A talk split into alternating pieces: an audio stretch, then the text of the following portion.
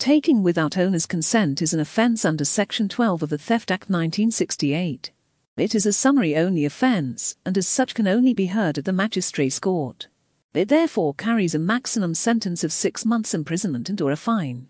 So the definition is a person shall be guilty of an offence if, without having the consent of the owner or other lawful authority, he takes any conveyance for his own or another's use, or, knowing that any conveyance has been taken without such authority, drives it or allows himself to be carried in or on it.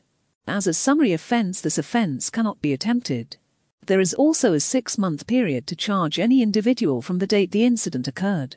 It is worth noting that once the conveyance has been taken, it cannot be retaken again by the same person prior to its return to the owner.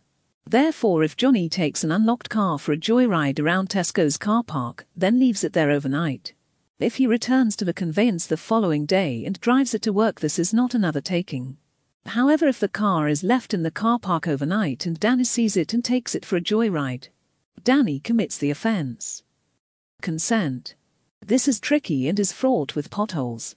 The consent must be true consent if the defendant is to have a defense the consent is true consent even if given by deception, unless the deception is of identity. This is where it can be tricky.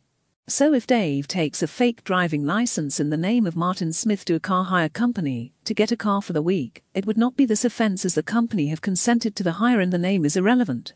If they had a strict company policy that they do not hire to people called Dave, then the identification would be relevant to the consent.